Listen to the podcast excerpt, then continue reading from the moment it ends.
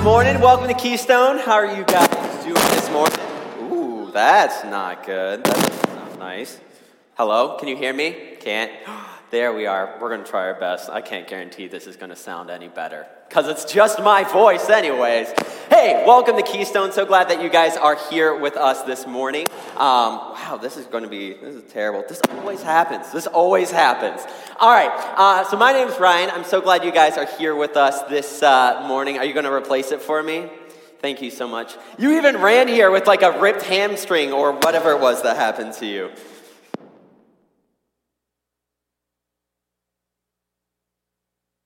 One, two. Ooh. That's good. That good. That good. That good. That good. We're too serious here at Keystone. All right, to start over, welcome. Happy Sunday to you. My name is Ryan. I'm so glad you guys are here with us. We're wrapping up a series called The New You, and I'm really excited about this series because I I really think what it's centered around is the idea of identity and who we are. But before I get there, do you guys like personality tests? Oh no, this is going to keep happening. Okay, thank you.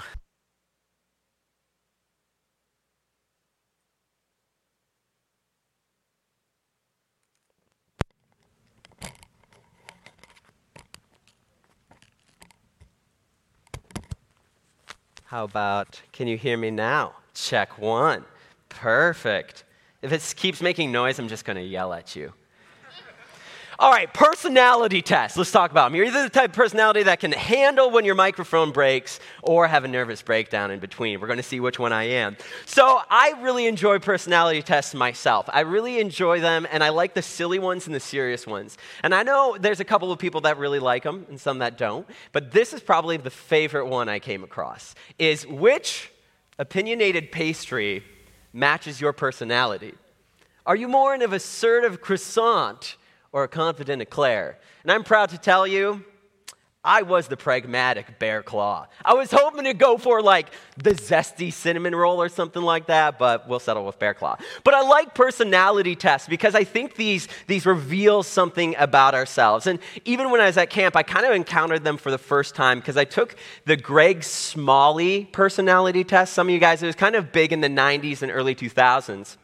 And I remember taking it at camp, and I remember being super stressed. I remember filling it out and being like, oh no, I don't know. I don't know, is it going to match who I am? What are people going to think about me? And the Greg Smalley personality test, it's even like just as simple as the pastry one. Because you get put into one of four categories. You're either like the dominant lion, you're the, the organized beaver, the fun loving uh, otter, or even the loyal and patient golden retriever. And you kind of fill out this test, you get put in a category and you kind of discover a little bit more about yourself and about other people. And I really enjoy taking that. And I think there's one more test that is pretty cool. It's called the Enneagram. Has anyone heard of this? Just give like a woo. If not, then you're discovering something new. Okay, so we have some people here. And the Enneagram's cool. It's a little bit more complex, puts you into one of nine different categories. And I like the Enneagram because it has the ability to flex in terms of your personality. So you're not just number nine or number seven, but under stressful circumstances or positive circumstances, whether internally or externally, it moves with your personality. And I think a big reason we like personality tests is honestly, at the end of the day, we love to learn about ourselves. Like, we love to learn about ourselves, and we like new language to learn about ourselves and to put ourselves in new categories. But I think it's interesting because we really like to lean into the good things of our personality and lean away from maybe the hard truths about us. But if there's one thing I've learned in ministry is that self-discovery is as much a process of beauty as it is brokenness. Self discovery is as much a process of beauty as it is brokenness. Again, we like to look at the good of who we are, and sometimes it's a little bit more difficult to look at the ugly truths about ourselves. And that's kind of been the series, The New You, the identity that we're looking at. And I've sensed the tension as Brady has talked the last couple of weeks. I think the tension goes like this We have a vision of who we want to be, but we feel like we're falling short. We have a vision of who we want to be, but we feel like we are falling short. Right? That, that, that if we think about who am I in family circumstances or at school or at work, we like, we picture who we could be. But then when we enter those circumstances in real life, we're like, man, I'm not quite everything that I want to be. And as Christ followers, I think we even feel this in a new tension because we're told in Jesus that we're made new, that we're given a new life, but we still have to grapple with the reality of sin right? This word sin, too, is, I think, this really big, scary word. A lot of us just feel negative feelings about it, or even some of us have that gut wrenching, like, oh no, I'm in church, and here's the word. Like, here's the word sin. And it feels heavy, and it feels.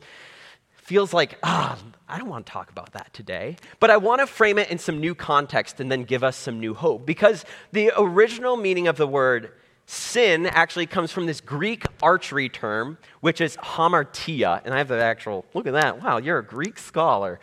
And it means to miss the mark. It's a pretty simple word when you think of it. So in archery, they aim at the target, and if they miss, they go, oh man, you sinned, right? Which sounds funny to us today, but that's just what it was. You, you missed the mark. You missed the target. So, for followers of Jesus, if this is a faith that you're exploring or a faith that you say that you live out in your life, for us, we're aiming at the target of the life of Christ. We're aiming at the target of Christ's love. That's the standard, that's the target. And it's going to be difficult. And often we're going to miss the mark, we're going to sin. Because in the example of King Jesus, we see sacrificial love. We see abounding grace. We see incredible generosity, exceptional bravery. We see so many incredible things. And, and if we really look at that, we were like, I want to live into those, but I feel like I'm missing the mark. And fundamentally, I think all people, Christian or not, when we look at the stories of Jesus and we understand who Jesus is, I, I would say most people would say that's a good life. That's a good life. But the questions that we're then bombarded with is it, is it actually possible to live that good? Is it actually possible to avoid missing the mark, avoid sinning, and living into this more fulfilling picture? And it's a question that we're not just asking here on Labor Day of 2022 but these are the original questions the very first churches were asking.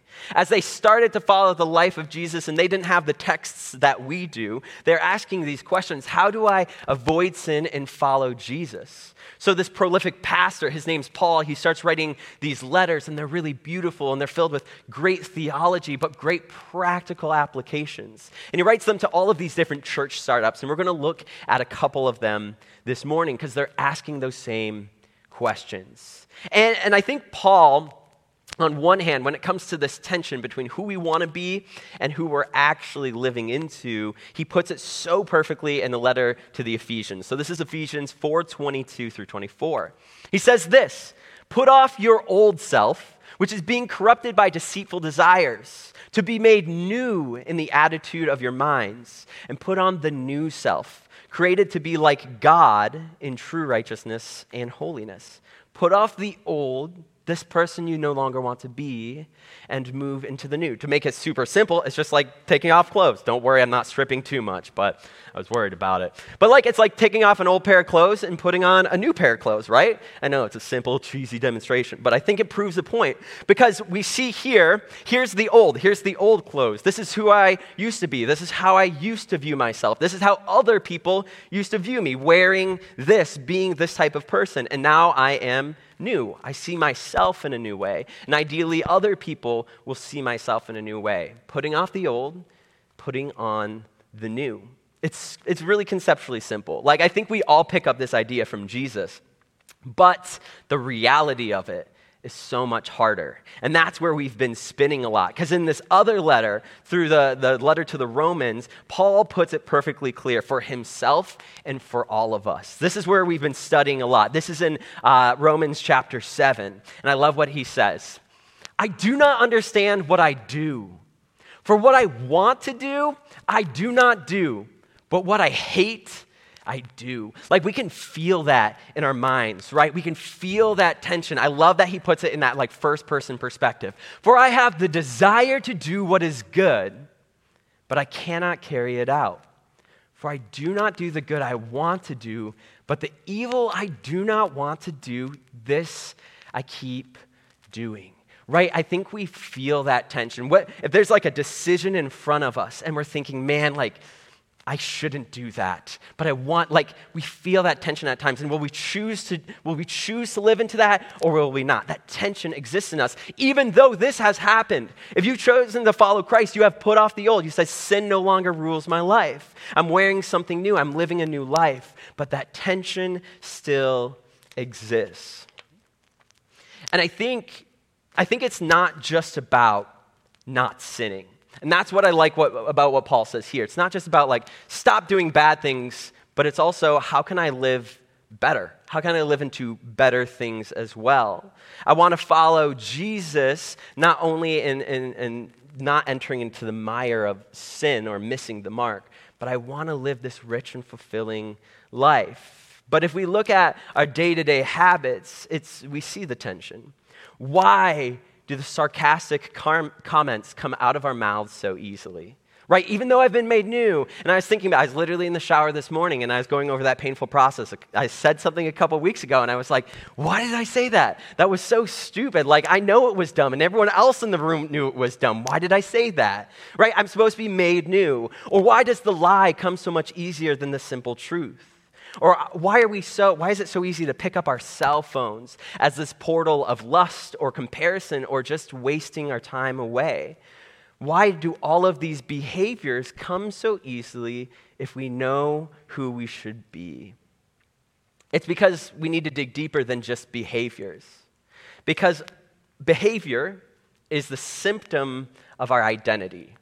What flows out of us is simply a picture of what is inside of us. We have to understand who we fundamentally are if we want to leave behind sin and move into a fresh new life.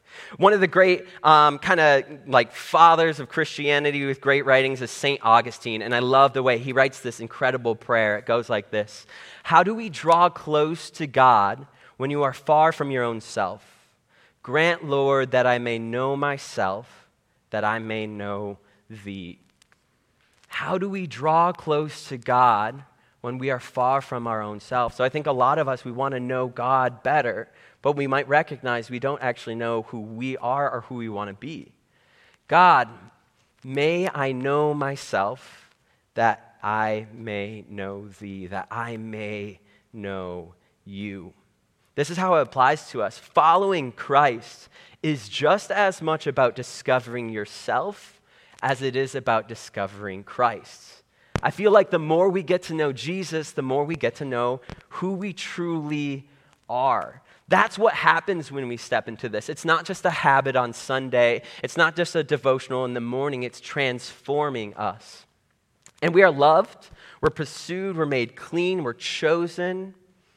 But there's also this reality that we have to reconcile with sin, or what I, how I want to put it this morning, the shadow side of our identity. Because I think sin at times, though it is can be a noun, it can be a verb, I want to put it in the framework of our identity, the shadow side of our identity. Because the shadow side of the, our identity is often who we are under stress. The shadow side of our identity is revealed during times of stress. Think back to your life, the times where you're most overworked, most isolated, most lonely, the most insecure. Often, the way we operated during those times, we would say, that wasn't who I truly was, but that part of our identity still exists. See, I believe the shadow side of our identity is the parts of ourselves that we really have to bring to the light. We really have to be honest with. That's what we're addressing in the series. To become the new you, we have to look at the old you and who we used to be. And what was interesting about this, it kind of took me to a cool little aside here. Because what I recognize is that sin, or, or when we address the shadow size, side of ourselves, we, we actually all become united. There's this reality that we're all in a weird way, united under sin. And Brady talked last week that we're kind of united under the sinful actions of the first human, Adam, whose name, interestingly enough, means humanity. So Adam was the first human in the Christian tradition, and he sinned. And from that point forward, sin, missing the mark, the shadow side of identity, entered into the story and has haunted us ever since. And what's really incredible about sin is that it does humble us. And I think from that place of humility, we can actually find real community. Because have you guys ever noticed that the only place we ever talk about sin is church? Right? Like, you don't go over to your friend's house to watch the football game and you eat too much of his dip and he's like, You sinner, you. And if he does, that'd just be weird right? Right? Like the only place we talk about sin seems to be church. The only place you're called a sinner seems to be church. And a lot of the time, the language is so often self righteous and hurtful. But if we can actually approach sin in an honest and real way within ourselves and then to other people, we actually will find authentic community. We strive here at Keystone to be honest with all the things that go on in our lives, in my life personally, and hopefully the lives of people that call this home. We're honest with the things that weigh on us. And when we're honest with not only the ways that we have been hurt, but the things that we've done that have hurt other people, we start to create real community. We start to allow light to shine on the shadow side of our identity, right? Because we're being honest and real and vulnerable. And it, it's hard to admit to the ugly things that we've done, the stupid things we've done, the things that have hurt other people. But when we admit that, not only to ourselves, but even to God, and that's like the first step in our faith, is that when we admit, God, I have sinned. And when I say that, I mean, I've missed the mark. There's part of me that just doesn't seem to, to, to be able to align with you. When we do that with humility, God says, I forgive you every single time. But then when we also bring that to a community and we hear people say, You're forgiven, you're not that person, we know who you really are and can be. There's so much healing there. And my encouragement is in your communities, whether Christian or not, you offer that because that will be such a gift and such a light to the world. So, the good news, the good news is all of that, is that we are forgiven and that we are redeemed, that, that, and that, that one unfair act of sin. So, we, if we look at Adam, that unfair act of sin, which seems to have cursed all of us, but let's be honest, we all have chosen sin, so we're not victims here. But the unfair sin that seems to reign in our life has been conquered by an unfair act of grace through Christ's death. I love how Pastor Eugene Peterson translates Paul's words here in Romans. He says this With the arrival of Jesus, the Messiah, the King, that fateful dilemma of sin's influence is resolved. Those who enter into Christ's being here for us no longer have to live under the continuous low lying black cloud. And stay there real quick, because I love that low lying black cloud. Because I'll be honest, so much of my summer, I have felt the low lying black cloud. I have felt the weight of sin. I have felt the weight of my own insecurities, right? I think there's a lot of us, eh, we'd call it anxiety, we'd call it depression, maybe sin, whatever it might be. And I know those are all different definitions that swirl around, but like, I think a lot of us feel the low lying black cloud. And when we can be honest about that, we're going to be able to find freedom because he continues on. A new power is in operation. The spirit of life in Christ, like a strong wind, has magnificently cleared the air, freeing you from a fated lifetime of brutal tyranny at the hands of sin and death. I love this line. Freeing you, freeing you from a fated lifetime of brutal tyranny at the hands of sin and death. I think there's a lot of people that I love every week coming to church and hearing, You are free and there is hope. So if you just need to hear that this morning, those words are for you. You are free, and there is hope because what God, what Christ has done for you, what God says about you is you are free. You do not have to live under sin anymore. You do not have to live by the law of the old identity, the shadow side of identity. You have something brand new. You are free. And from this point, as has always been the case, you have a choice. Every day, every action, you have a choice whether to stay mired in the old identity, to stay stuck in the old character and who we used to be, or to stay in who Christ says we are and can be. This freedom we've been given. And, and freedom's a weird word for us because I don't think we recognize that sin has mastery over us a lot of the time. but the freedom we've been given, this new choice between Christ and the old way of life, that freedom expands and it shrinks with every decision you make. Because what's beautiful, Christ says his spirit is in us. And the choices we make, we're going to be empowered and we're going to know the right choices. But we're going to be able to choose if we want to follow our master Christ or our master sin. It's rare or impossible that it's neither or. Because all of our choices are going to define us right? And I love that Christ can be our North Star. And I think a lot of people, this is the tension I feel from a lot of people, is that I think they feel living after Jesus is kind of limiting. That it's like a limited life. And, and these are some of the tensions, and these could be talks into themselves, so don't get too lost here. But like some of the things that I encounter when people think about Christianity, especially for young people, is just like, well, if I'm a Christian, I can't have sex with whoever I want, right? Like, I, I don't have sexual freedom. But what Christ promises us in the depiction of marriage is what he says is true freedom. Or um, I like this one, like, I can't listen to whatever music I want. I like Kendrick Lamar too much. And that's a whole nother conversation. The music conversation like ruled like the culture for so long in Christianity. But like we, we feel like it's so limiting, or even like like there's too much pressure from Christianity to give my money away. And I know this is a toxic thing because the church is always asking for money, but really the heart of Christ is that we're giving ourselves away generously, time, talent, and money. And, and you don't have to give this isn't a thing about giving money to the church, but we're supposed to give ourselves away. That seems so limiting. I want to spend my money on what I want for me rather than seeing the needs of the world at large. And again, each one of those can be a topic unto itself. But what we have to recognize is that Jesus doesn't want to make us into some dumb, like Christian cultural cliche, right? He wants to make us into our true selves. Because again, as we discover who Jesus is, we discover who we really are and who we really can be. It's that good life. I have a, it's a little bit of a longer passage, but I can't help but get caught up in Paul's excitement in Romans as he continues on this conversation. Um, so I'm just going to read it through because often the Bible's language is far better than mine.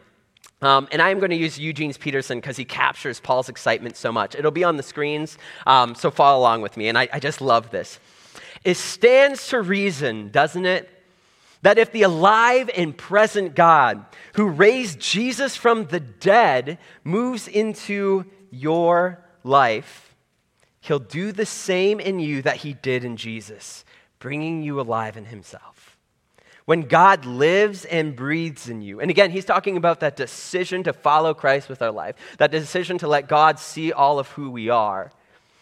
When God lives and breathes in you, and He does as surely as He did in Jesus, you are, del- you are delivered from the dead life.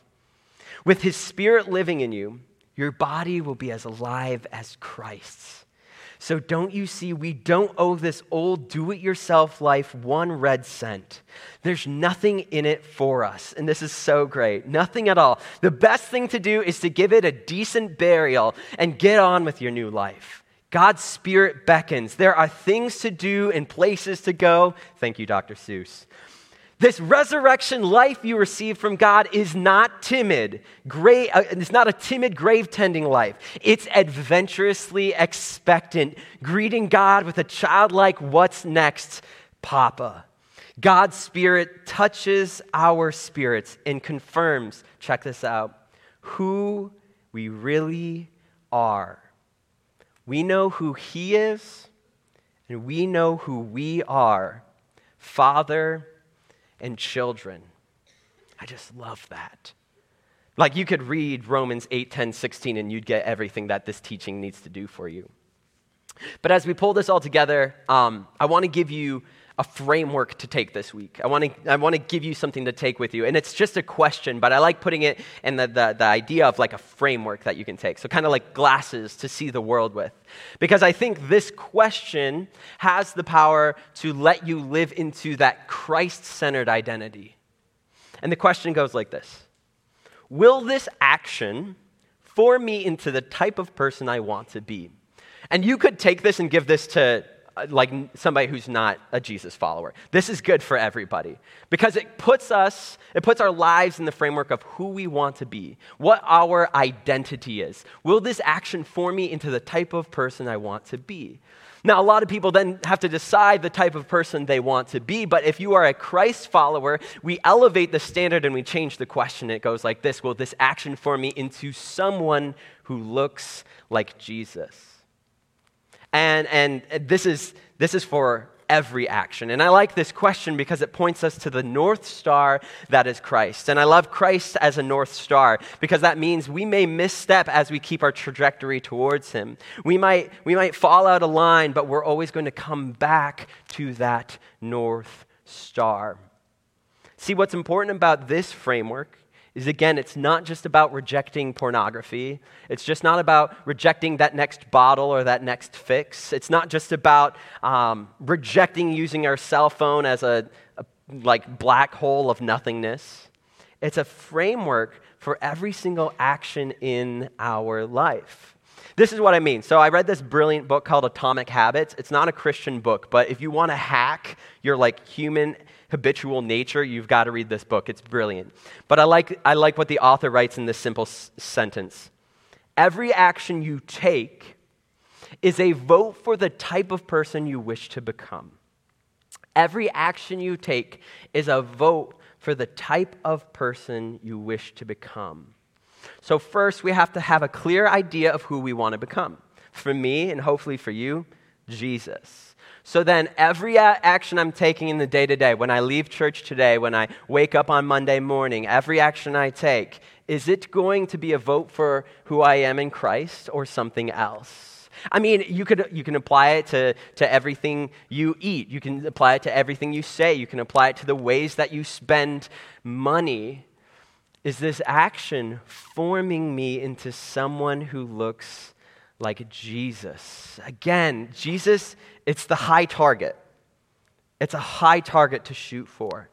But for me, it's the only one that's worthwhile of shooting for. I've tried to be a lot of different people, and they've all fallen short. But the target of Christ will always remain firm in my life. Is this action, is my life forming me into someone who looks like Jesus? Now, let's be honest, rolling up the sleeves. Let's be honest here. It's great to have the talk. And going back to what Paul said about putting on the old self, uh, putting on the new self and taking off the old, like, it's simple. This seems so simple, but in the day to day, it gets really hard, and there's going to be a reality where we're going to miss the mark, meaning we're going to, in the Christian context, sin. But we have to remember there are no outliers. Every action is a vote. There's no outliers because sin or the shadow side of identity is going to whisper to you, it's just one time. It's just one time. You deserve this. It'll give you every possible reason why choosing that action that won't form you into, the, into Christ is the right action. But there are no outliers. But there's grace still. And this is the tension we're living into. But I wanted to give you some really good hope at the end of this series. Um, and this hope is still in Paul's letter to the Romans. Again, a fantastic letter. So here's the hope I want to give you, and then we'll drive it all home. So this is what Paul says For I am convinced neither death nor life, neither angels nor demons, neither the present nor the future, nor any powers, neither height nor depth, nor anything else in all creation will be able to separate us from the love of God that is in Christ Jesus our Lord. That's that's good news there. So, again, though we're aiming for the high target, we might misstep, we might miss. Nothing will separate us from God. No sin, no choice, no repetition, no habit will separate you from God. But He has something so much better for each one of us. He has something so much better than living enslaved to sin. Because again, it might be just one choice, might be just one action but one action sometimes is followed up with the second and the third, and we find ourselves spinning in the same cycles. Sin will offer what feels good, looks good, it will offer you happiness for a moment. But what slowly happens over time is you become the old self and you put off what should be the new self. What happens over time is a loss of freedom, actually. Sin rules your life. But if we can notice, we can notice when those things start to happen in our life and we go, is this actually forming me into who I want to be? And for us Christians, is this forming me into who Christ says I am? We can start to answer that question and find help and seek things out in our lives. Again, that framework for you is this action forming me into someone who is like Christ? Because that will not just push you away from sin, but it will move you towards the actions where you'll say, Yes, this action is forming me into Christ. Doing these things, volunteering in this way, being generous in this way, is forming me into Christ. Jesus will offer you a new identity every day. If you need it, He'll give you a new identity every day. He will say, You are loved, you are chosen, I'm giving you purpose and grace. God will be your Father, and you will be His child. Nothing can separate or change that. It's in Christ we can know who we are and what our purposes are. But what you have in front of you as you move into today and this next week and the rest of your lifetime is choice. It's the freedom to choose. And my prayer for you is that the choices you make are informed out of a well meaning centered identity in Christ. So before we pray, uh, we're going to have some friends under the screen here that would love to talk to anyone that has anything going on in their lives. Um, if anything in the teaching resonated, or you're just struggling in some way, and it doesn't even have to be struggle, like it could just be like a test or an anxiety or anything. Um, we believe prayer and community is important, so we'll have some friends under the screen over here just to talk and just to, to catch up and. Um, pray with you. So uh, if you need that, that will be available. Otherwise, I would love for you to stand with me and we'll pray together.